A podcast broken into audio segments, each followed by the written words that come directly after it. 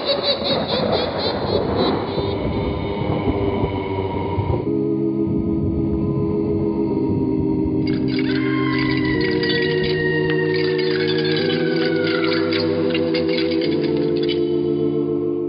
Mysterious Old Radio Listening Society Podcast.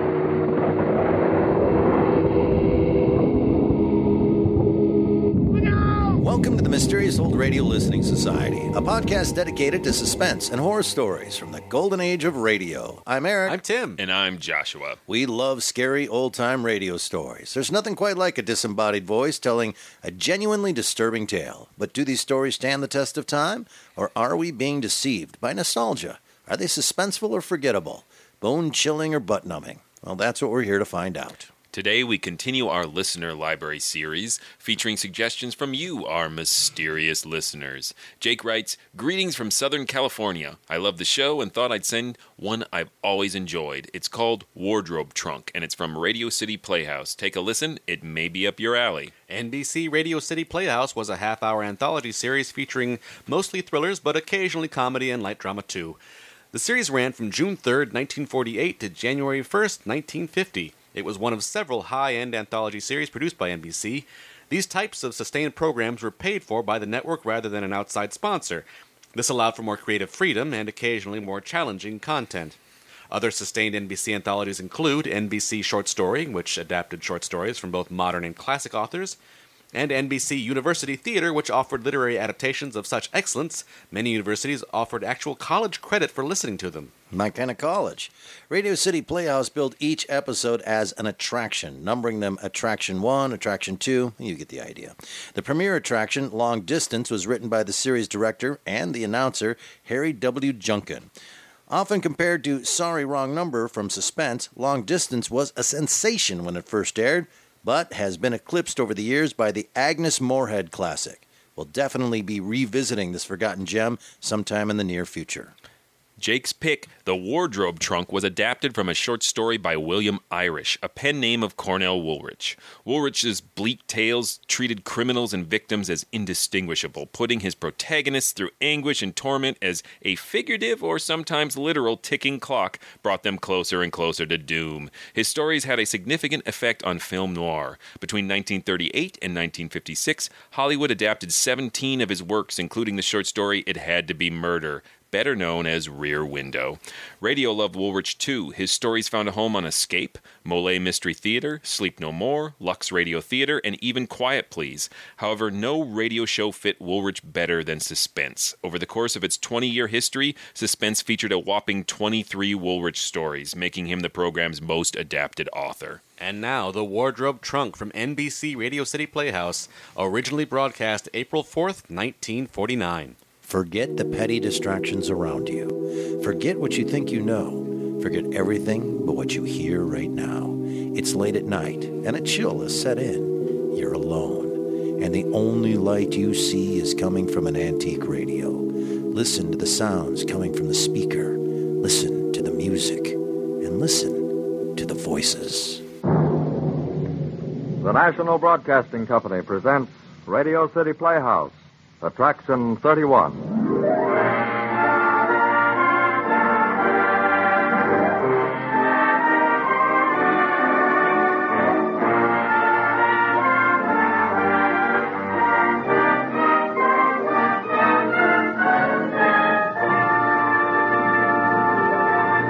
Ladies and gentlemen, here is the director of Radio City Playhouse, Harry W. Junkin. Thank you, Bob. Friends, it is once again our privilege to welcome a very talented actor to his first appearance on Radio City Playhouse. Our star tonight is David Gothard, a young man who has been a member of that very limited circle of top-notch radio actors for some eight years. Here is David Gothard as Babe Sherman in Wardrobe Trunk, Attraction thirty-one on Radio City Playhouse.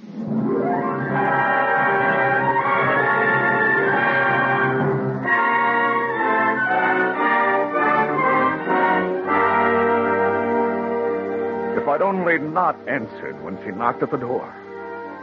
If I'd only kept quiet, she'd have gone away. She'd have thought I was out and gone away.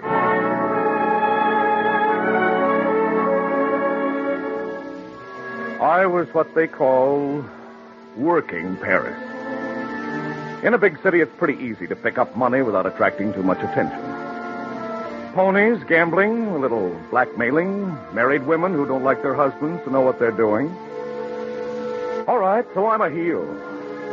The fact remains that nothing would have happened if I just kept quiet when she knocked at the door. Therese Germain, her name was. Tiniest girl I ever saw. She was like a little bird. Fragile, delicate. I spotted her selling some guy a gold cigarette case in one of the best jewelry stores in the Rue de la Paix. When I try, I can make quite an impression. Therese wasn't any different from the rest. The build-up took a month. Taking her to lunch every day, calling for her every night. Ignoring the stuff in the showcases as though it didn't exist. I had to tear my eyes away from it. Pretend I wasn't interested.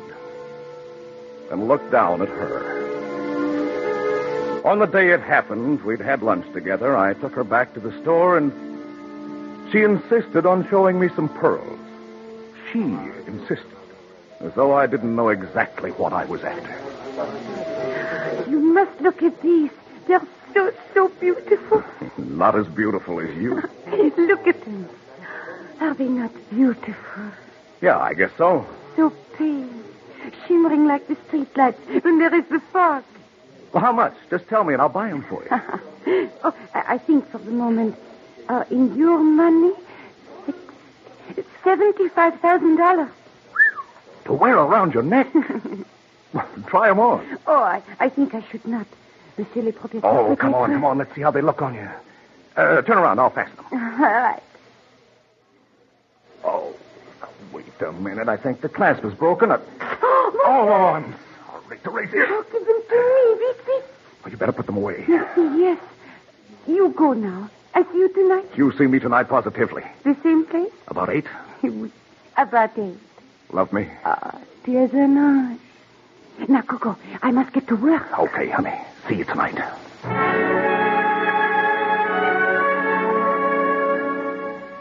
I deliberately let the pearls drop to the floor and then stooped to pick them up. It was a cinch to make the switch. The ones she put back in the case weren't worth more than a hundred bucks. I left the shop like I was on air. That was it. I'd done it. I would never have to see her again. I had a ticket on the American Statesman sailing from Cherbourg the next day at one. That night I went to a movie alone. A good, solid American movie. Lana Turner. I'd had enough of French women. I came home and slept just fine. I had to be up at seven. The boat train left at eight. The packing didn't take long. And I was so glad to be getting out of Paris that I felt like singing. East side, west side, all when I feel like singing at seven fifteen in the morning, things have to be just right. London Bridge is falling down. That's the way they were at seven fifteen in the morning. Hello. Here's Porter's, Mister Sherman. Well, speak English, can't you? No, I've just one piece of wardrobe trunk. It'll be ready in ten minutes if you come up. All right, thanks. Let's see. Shirts, ties, underwear, socks. That's everything. All right, all right. I told you ten minutes. Can't you tell the time?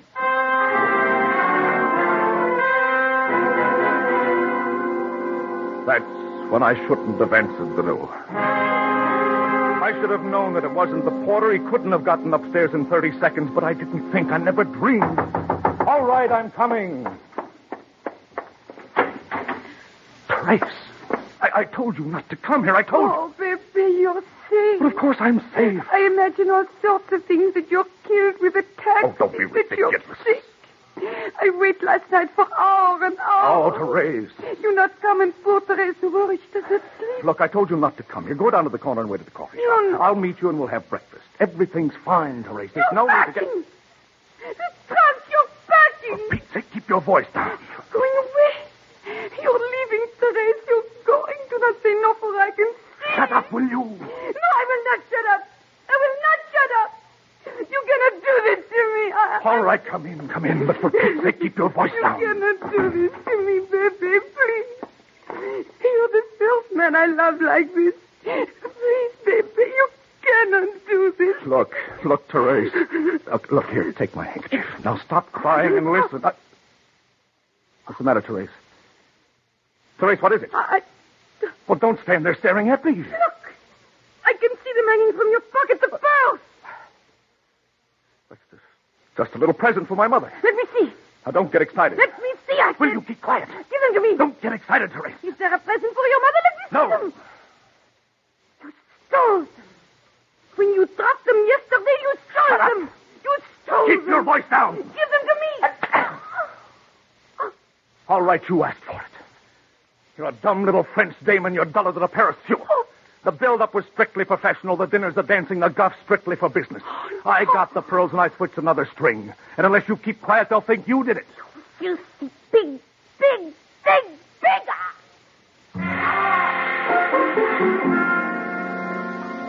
We were both at a white heat of rage and hate and fear. I was scared stiff at the noise she was making. I, I put my hand over her mouth. She got away and made for the door. I grabbed her and she started to scream again. Then I heard the porter outside the door and I grabbed her around the throat. All of a sudden, she went limp, dead limp. And like a Roman candle bursting in my face, the thought hit me that she was dead. She'd told me that her heart was bad.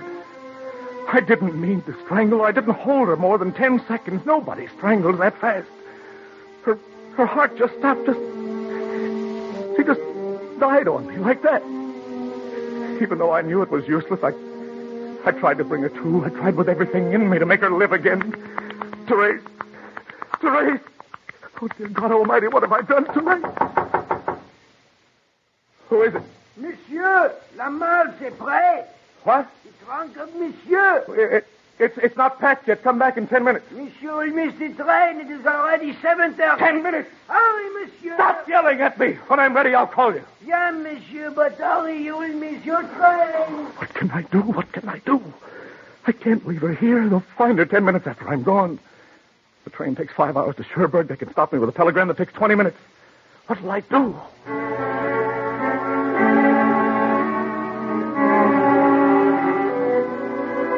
And then, looking at the trunk, I knew. I'd have to take her with me. Once we got to sea, I'd throw her overboard. Like all wardrobe trunks, one side was entirely open for suits. The other was a scramble of little holes and drawers. Wasn't a particularly well-made trunk. I pulled out all the drawers, ripped out the thin last partitions until both sides were wide open. Just the metal shell remained. She was very tiny.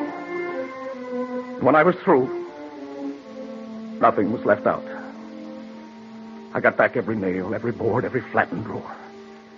And then I got it shut. Porter!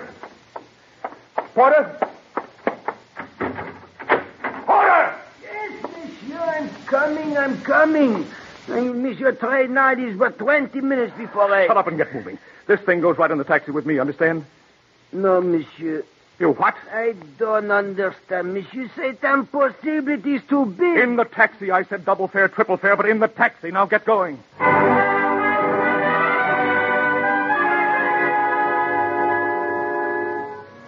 We got it into the taxi. I was sweating and panting. Almost sick. That taxi driver would never forget me, never. If they asked him afterwards about a guy with a trunk, he'd be able to draw them a picture. The same thing happened at the station. An argument that it was too big to go into the train compartment with me. But finally, I got my way, and they put the trunk in with me. I sat down as if the seat were magnetized. Just slumped. Sick with relief and, well... just sick. Then, I saw his name, E B Fowler, on his luggage. He was sitting across from me reading a paper. And I knew he was a cop, an American cop. I knew it. I could feel it, sense it. I ached with it. I tried to figure out whether he was city or federal. Maybe an assignment in Paris that hadn't worked out. And when he spoke, I knew he was a cop. I knew he had me spotted. The moment he said, "Will you work in Paris, Mike?" Will you work in Paris, Bud? How'd you find it? Do we have to get sociable? I was just wondering the fuss you made getting that trunk on the train. What's in it, anyway? The Eiffel Tower. Okay, what's your name? What are you, an income tax blank? No, no, I tell fortunes. You want to hear yours? The first night out, you'll drum up a little game. A friendly little game. For nickels and dimes, just to make it interesting. And the night before we dock, you'll make a killing. Oh, drop it, drop it. Okay, I'm only fooling. Oh, be careful, I'll die laughing. No, you won't, kid. You won't die laughing.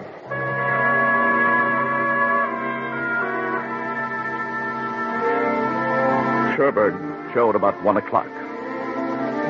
I was out in the vestibule with a trunk ten minutes before the train started to slow down. It ran right out onto a double-decker pier broadside to the boat. I thank God for American ships. An American steward who spoke English. And it started again. The trunk was too big for the cabin, they said. I'm sorry, sir, but we don't allow heavy luggage in the cabin. I've got to have it in my cabin. I'm sorry, sir, but it's too large. But it's the only piece of luggage I've got. Surely I can have it with me for a day or so just till I get it unpacked. Perhaps you could open it here, sir. Remove the things you need for the trip, and it's then you... got to go in my cabin, and that's that. What cabin are you in, sir? forty-two A. Well, that's a cabin for two, sir. You're sharing it with somebody. I'm afraid a thing that size would be annoying Look to the gentleman to it. who... If the gentleman wants the trunk in the cabin with him, let him have it. Listen, Fowler, why don't you mind your own business? It is my business. What do you mean? I'm in forty-two A myself. I don't need much room. Let him have the trunk, steward. Very well, sir. See you later, Sherman. We'll have lots of time to get to know each other. Sitting in that cabin... all the way home.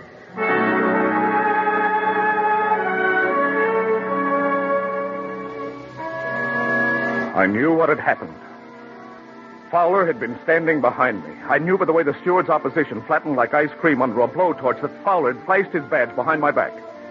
He'd sized me up as off-color. Now he was baiting me. Baiting me the way they'll bait any guy on the other side of the fence. Not sure, just suspicious and hoping for the worst. I had to get out of that cabin. They just had to change me. I couldn't cross the Atlantic with Fowler sleeping across from me or I'd go nuts. I hurried on board and made for the purser's office. There was a line-up, but finally I made it. You're welcome, madam. Hope you have a nice crossing. Thank you very much. You've been very kind. Yes, sir. Any uh, spare cabin? I think so, sir. I, um, I, I find I'm sharing mine, and I'd prefer to be alone. Well, I think that can be arranged. What cabin are you in now? forty-two A. Is that Sherman? That's right. I'm sorry, Mister Sherman. I'm afraid there's nothing available at the moment. But if anything comes up, I'll give you first choice.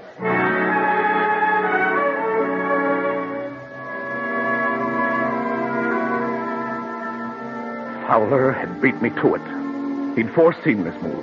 He'd flashed his badge and told them to leave things as they were. But he couldn't know what was in that trunk. He couldn't. He was playing a hunch. He knew I was nervous, and he was playing a hunch. I paced the deck until it began to get dark. It was hot July weather. I couldn't leave her in the trunk any longer. It was a small cabin, and I had to get rid of her that night. Finally, after I'd had four straight scotches in the bar, I went down to cabin forty-two A. Well, I was wondering when you'd show up. What's the idea? Window shut, fan off. Can't be that chilly in July. Why all the yen for ventilation? What do you mean? You a fresh air fiend? Not especially, just like a little breeze, that's all. Why? Oh, why shouldn't I? I don't know. Go ahead, open the window. Okay, thanks.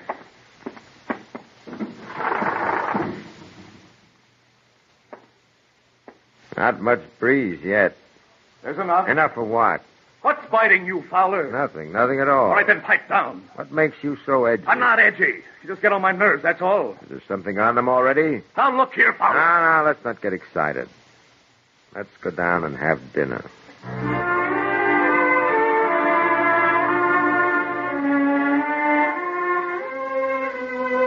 I got up off the bunk, took off my shirt, and threw it over the trunk.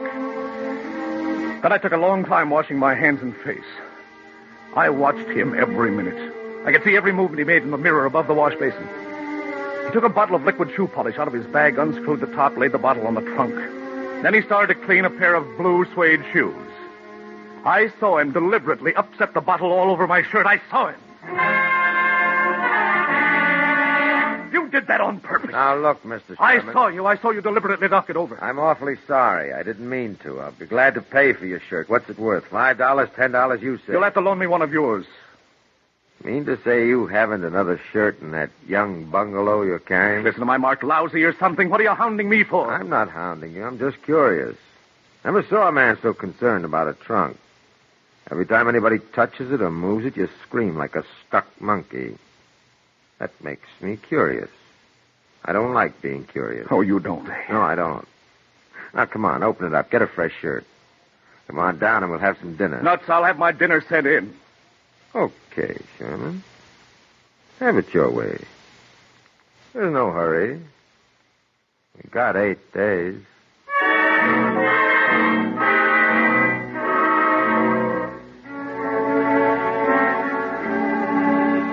He finished dressing and went down to dinner alone. I locked the cabin door. And gritting my teeth, I opened the trunk. I didn't look. I just grabbed for shirts, underwear, ties, pajamas. Then I heard Fowler coming back. I'd fallen for it. He'd walk down the passageway and then come back. I couldn't get it shut again. It, it wasn't her. It was all the wood and the stuff I'd piled in. I, I tugged at it. It wouldn't shut. Oh, dear heaven, make it shut. Make it shut, please. Make it shut. Hey, what is this, a lockout? And then I saw it. My hairbrush between the edges at the bottom. I grabbed at it, shoved it back in, and it closed. I, uh, uh, I didn't know the door was locked. I did, before I even tried the handle. I forgot my pipe. Oh, yeah? That's right. Uh, clean shirts. I see you opened it. What's my trunk? What are you carrying? Dope? Oh, you're crazy. You're absolutely crazy. Jewelry? Perfume? What? Just you try and find out. I'll find out, all right. Now that you got a clean shirt, you're still going to eat in here alone?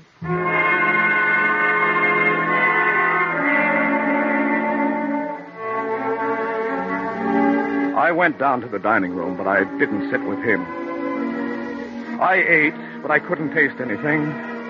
I didn't even know what I was eating.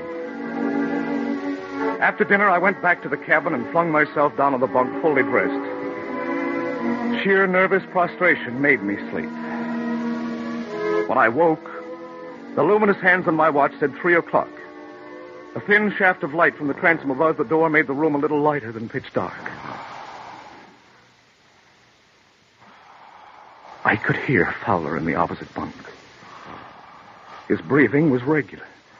In, out. I listened. For, for an hour, I listened.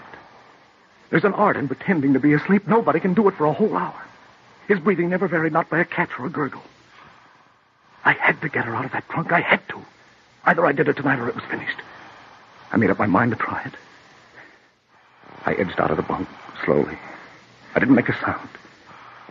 I got the key from my pocket. I got the key into the lock. I turned... I twisted. It it wouldn't open. Oh, dear, dear heaven, make it open. And then it turned. With hardly a sound, it turned. And Fowler went on breathing. Breathing. Then I went at the snaps. They were on springs, and they sounded like firecrackers exploding. Every noise I died of, waiting for his breathing to stop, waiting for him to sit up, to pull a gun, to flash his badge. I covered the clasps with my handkerchief. Finally, I got them all open. Then I started to tuck at it. I never heard such noise. To me, it sounded like an explosion, deafening. But Fowler went on breathing in, out. Inch by inch, I forced it open, slowly, silently.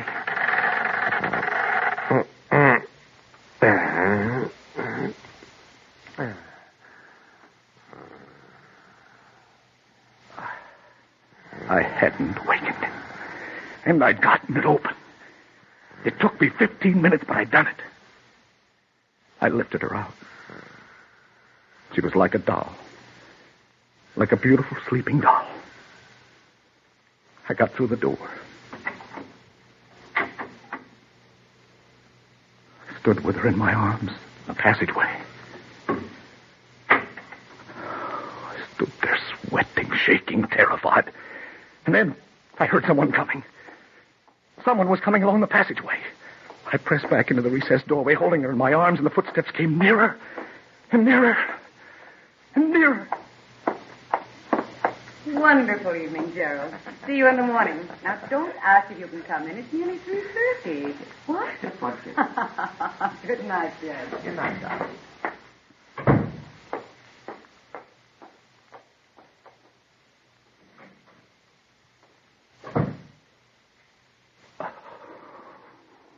They hadn't seen me. They hadn't seen me. I tiptoed along the passage. I climbed the flight of stairs at the end without making a sound. At the top, I had to open a heavy sliding door. In an instant, I was out on the deserted deck. I made for the stern of the boat. I hadn't gone fifty yards until I heard his footsteps behind me. I knew it was Fowler. He'd catch up with me in a matter of seconds. He'd see me, see her, see everything. I knew I'd have to face him, so I put her down on a deck chair and threw a blanket over her. And then I... I turned to face Fowler. All right, Sherman, here's my badge, F B I. I'd like to talk to you. What about? What did you take out of that trunk? Wouldn't you like to know? It's an easy thing to speak to the captain and have it searched. All right, go ahead. Have it searched. I'll have you searched, too. Go ahead. Come along. Like now. The devil I will. I'm staying here. You're coming with me. I'm not. Now, look, Sherman, I got a gun. I'm a federal agent. I'm ordering you to come with me, and if you put up a fight, I'll slug you. Now, be a good... Who's that? Who? The dame in the deck chair. I... I don't know. Oh, you got a shill working with you. I don't know who she is. Well, let's go over and introduce ourselves. I hit him. I hit him with everything I had. He spun like a top. I hit him again, and he slumped over the rail. Then I grabbed his feet and heaved. Ah!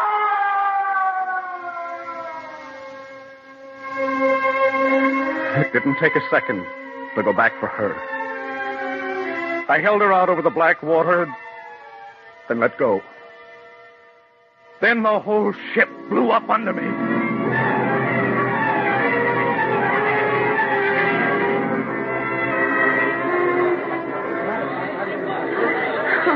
Please, madam, control yourself.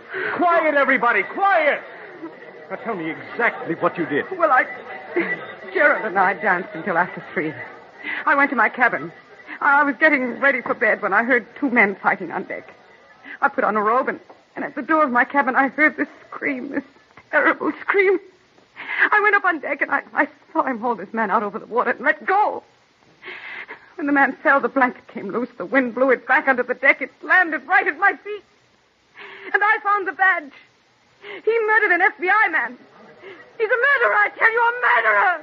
All right, Sherman, start talking.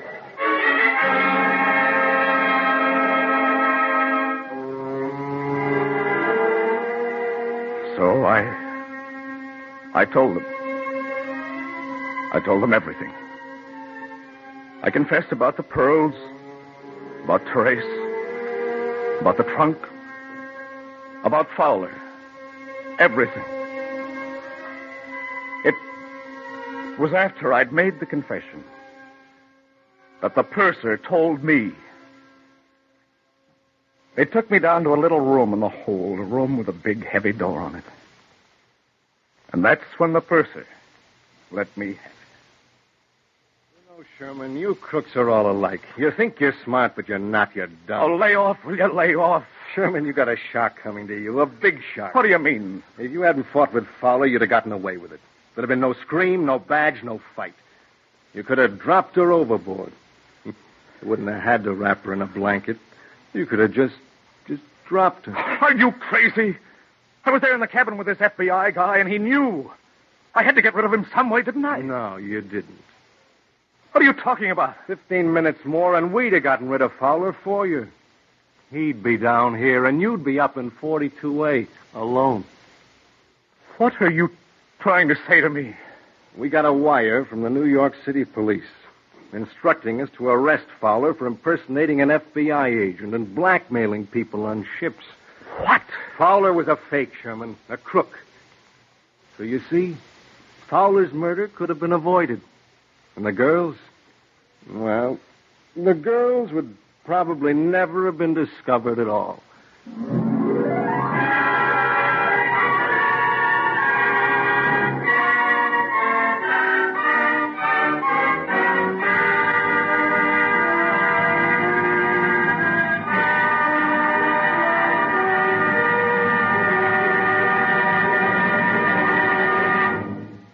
You have just heard Wardrobe Trunk by William Irish. The story was adapted for radio by Harry W. Junkin, who also directed the production. David Gothard starred as Babe Sherman. Joe DeSantis played Fowler. Other players included Inga Adams, Bill Lipton, and Ernest Graves. The music was composed and conducted by Doctor Roy Shield. Radio City Playhouse is supervised for the National Broadcasting Company by Richard P. McDonough.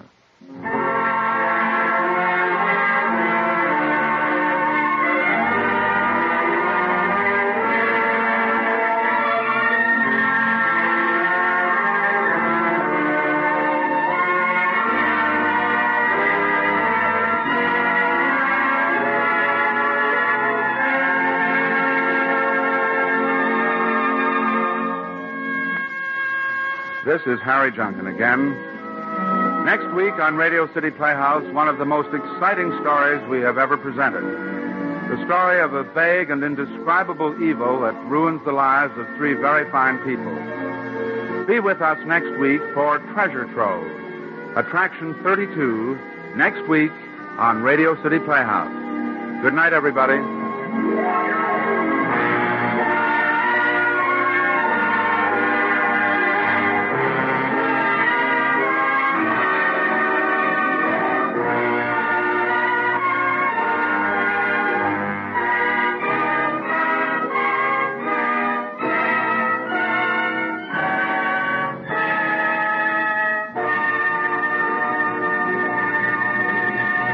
Robert Warren speaking. This is N B C, the National Broadcasting Company.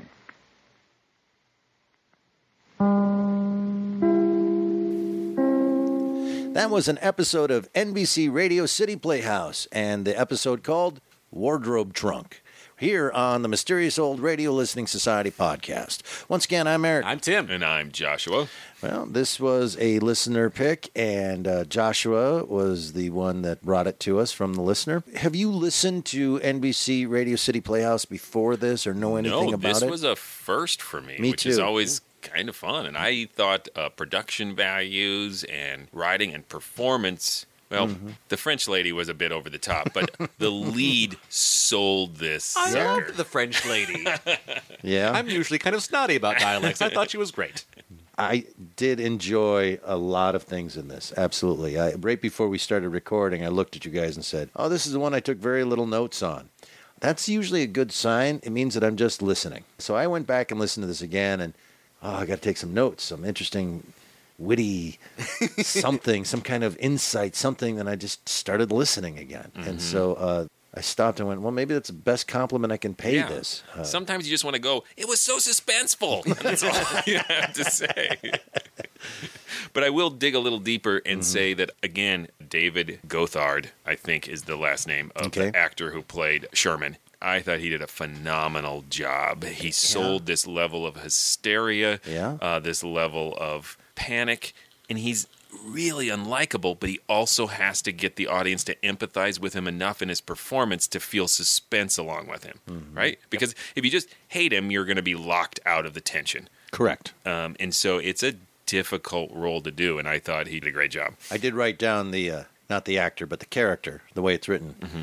It's just uh, really terrible at playing things cool.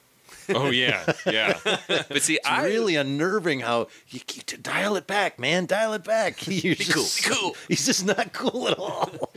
Nothing what in a... the trunk. what I loved about it is that it felt real because he was so bad at it. And it had that snowball effect like in real life. You start out like, I got this. I'll just put this conveniently tiny French woman in my wardrobe trunk. But what could go wrong? And then there's that whole segment where he acknowledges that I tried to get it into the cab, and they said, you, yeah. you got to put it in the back, but I wanted to ride in front. And then it, they didn't want to take it on the train. And he realizes, like, anybody who's later asked about me will totally remember who I am. So we get enough in his head that you see why he slowly panics. He starts out with a plan, yep. and it every possible way goes wrong. And until, it was until so, you're right, he's just hysterical, like, don't look at my trunk. He was a little hysterical at the beginning. Now I'm going to play devil's advocate. Okay. From an acting point of view, from the uh, the performance that you loved, could it have been subtler and more real? It's seen, there are points where I thought, ah, it's a little too obvious. Like, wouldn't people be saying, you all right, man? I mean, I think people did a couple of times, but too much maybe or not? Tim? Well, exactly as you said, it had to be big enough so that people's reaction to, like, there's something wrong with this guy is accurate, that we know who we're supposed to trust in that mm-hmm. evaluation. Yeah, it's part of the script that he sends off these vibes, so he had to play the script. Mm-hmm. I see what you're saying is, and maybe with a different script, you would play it differently, but the actor had to play what was there. Because if he played it too cool, he wouldn't have all these people continually throughout the entire script responding. So maybe it's more right. of a script thing you're pointing at. It is a script thing, because the only way then to do it would be the narrator. You need narration to tell you, you know, he's sweating profusely, he's holding it in, he's thinking, can they tell, can they tell? Those kind of narrative things would help us through that. Mm-hmm. And I think with radio, you know, and they run, we run into this all the time, this problem of we only have audio to deal with. Mm-hmm. And how do we convey certain things? And sometimes it fails, and sometimes, understandably, that's really hard to convey that in just a radio or audio format. In this case, I think that it works because it just allows him to tell us that he's freaking out. Yeah, I also think the hysteria sets off a certain, like, human, emotional, non-brain response, right? And and, and I think that performance is important to it. Uh-huh. He also is hysterical from the top because he strangles her and doesn't mean to. And at first, there's a little bit. I had that moment he, where I went, where I went. No, he's he's an unreliable narrator. He's saying, like, I only strangled her for ten seconds. Jeez, you know. And uh, that and, was and, jumped out at me because I gave it a second listen, and he says at the top of the the smallest woman I ever saw, mm-hmm. uh, and then calls her small and fragile, which I very much took that as a smart bit of writing to indicate that this guy is, exactly as you say, an unreliable narrator. He's already defending himself for a crime he hasn't even told us he's committed yet. Yeah, so maybe there's a little question mark there. But I think for the most part, I think probably supposed to believe him that he didn't mean to kill her. You just said something earlier. You said he's a, he's a bad guy. Mm-hmm. And I, I found myself rooting for him. I found myself on his side. Oh, my God, you were so close to being rich. So close to being rich just with a few stolen, what, pearls, right? Mm-hmm. You know, just so close, man. Oh, no, not that, no. And I never ended up disliking him. And I believe one hundred percent that, oh, no, I killed her. Like, how did that happen? Like, mm-hmm. unintentional, and she was extremely frail. Or did she have a bad heart? Was that the deal? Well, he says he must. she must have had a bad okay, heart. Because right. normally you can strangle people for up to thirty seconds, and they're just fine or whatever. Yes. He, he has this really specific amount of time. Like, geez, right. we're going to take a strangling.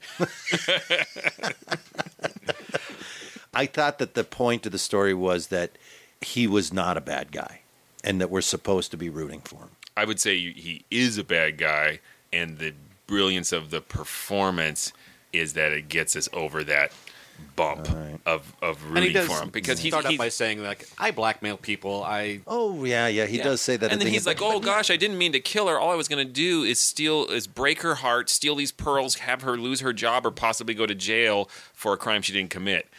Yeah. yeah. So? That's what I'm getting at. No big deal. I, I, that's weird, though, that now that I forgot totally that opening line of, yeah, I'm a, I'm a jerk. And and he describes all things he does. Uh, how quickly I forgot that till now, Tim, because uh, I, and I wrote in my one of my few notes is I, I just rooting for the guy. I yeah. really wanted him to get away with it. Charming, he's appealing. Yeah, and it's the irony at the end. It's another blackmailer, con man yeah. who does him in. The guy um, posing as an F B I officer. And I wonder, did you guys see that coming? I knew there had to be a twist, mm-hmm. but I totally bought I that was an that. F B I or a cop. I don't know, he's F B I, but no, I did not. Uh, that I didn't character I loved to bits. Yeah, you, you won't die laughing.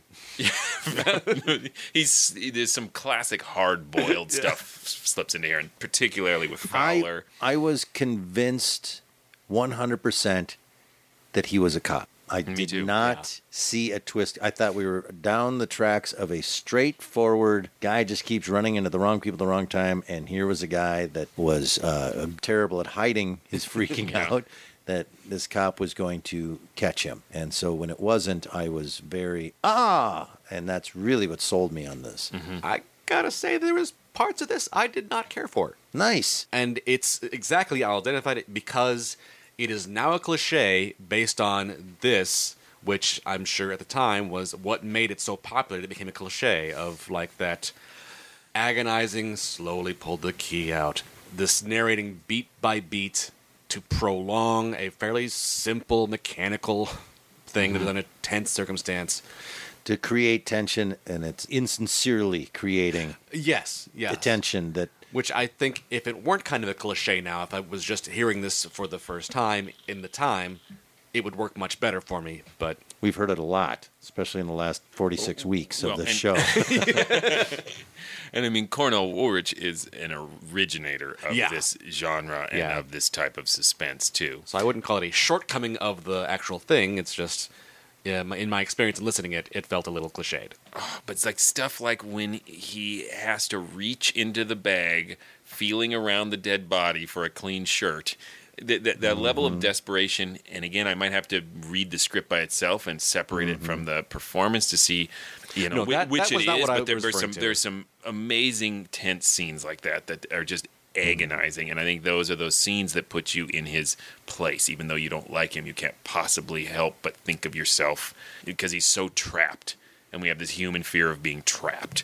Any other notes from you, sir? Yeah, there were some funny um, hard-boiled lines that I loved because I'm a huge fan of. Uh, if we weren't doing a horror and mystery podcast, it would be a hard-boiled podcast because I, I love this stuff. But uh, great lines like, the steward's opposition flattened like an ice cream under a blowtorch. And a very hard-boiled line, not as over-the-top as that, but it really sounds... just perfect when um, he's describing Fowler when he says, now he was baiting me like they'll bait any guy on the other side of the fence, not sure, just suspicious and hoping for the worst. It really captures that yeah, yeah. quality in hardboiled literature of just like when you're telling it from the criminal's point of view, this feeling of persecution. Mm-hmm. And then I'm just a guy with like bad luck and how dare he suspect me even though I murdered this woman. You know? Suspect me of having stolen goods in my trunk when it is clearly a dead body. And so those are the little details that I think come from Cornell Woolrich that really elevate this. There's one moment that took me out of it, though, when um, he is taking the tiny French woman out to throw her overboard. And he says, uh, she was like a doll, a beautiful sleeping doll. And just somehow I doubt that after being like crunched up like an accordion in a wardrobe right. and decomposing for several days. That was, you know, maybe a Dolls little delusional. Dolls were different then. She was like an Amish doll with no face. I uh, thoroughly enjoyed this. It's uh, it is an old trope of uh, hiding the body, though. You know, like. It, it, but uh, what I think saved it for me is the cop that turned out not to be a cop. Did this work for you guys? That moment of and then the ship exploded underneath me. Yeah, there might have been a different meaning for that. And then the whole ship blew up. Blew up, yeah. Under me. Everyone started running around, screaming and yelling because the sounds come in. But you're right. For that mo- There was that moment where I went, wow! That's not the, ex- the twist I expected. They hit an iceberg. Yeah, like, I threw this body overboard, and then it blew up and sank the ship. Like, that is an amazing story. Don't you know? Yes, I've Dead never... bodies mixed with seawater. Boom! We did it in science in eighth grade. A little baking soda and then they yep, sink yep. and come back. Last quick comment. I want to say I prefer the original published title of this story, which was The Dilemma of the Dead Lady. Much pulpier. Yeah. Um, oh, yeah, yeah. And a little more alliteration, but uh, I understand why they went with The Wardrobe Trunk. So they wouldn't get sued, or yeah. why would they? I, well, actually, this name was changed when the story was published in a different magazine before uh, it was even adapted. Well, there you have it. Thank you uh, for our listener, for Jake, bring, Jake yeah, for bringing you, Jake. that to us. It's fantastic. It yeah. was uh, awesome, and we got to hear another series that we'd not heard before. Going to listen to more of that. Yeah. See if it's any good. uh, thanks for listening. Uh, you should go here. Ghoulish Delights dot com. Not only can you find more episodes of this very podcast, you can also learn about the live performances we do, because we will perform live versions of some of these old classic scripts. And you can also find some contact information so that you can make requests if you'd like to. Uh, you can be one of these awesome people who have sent in requests, and then we do that show on the air. It might take us six months, but we'll do it. We'll get there. Uh, in the meantime, while you're waiting for us to record your episode, write a review about the podcast. Go to iTunes. It really helps us out to get more uh, eyes on our podcast. Thank you, guys. Well, the next one is yours, Tim. Yes. Uh, next week, I'm saying no to listener requests and insisting we do one of my own choice. Uh, from Suspense, in honor of H P Lovecraft's uh, impending birthday, we'll be doing the Dunwich Horror. Until then... Look out! Fowler had been standing behind me. I knew by the way the steward's opposition flattened like ice cream under a blowtorch that Fowler had placed his badge behind my back.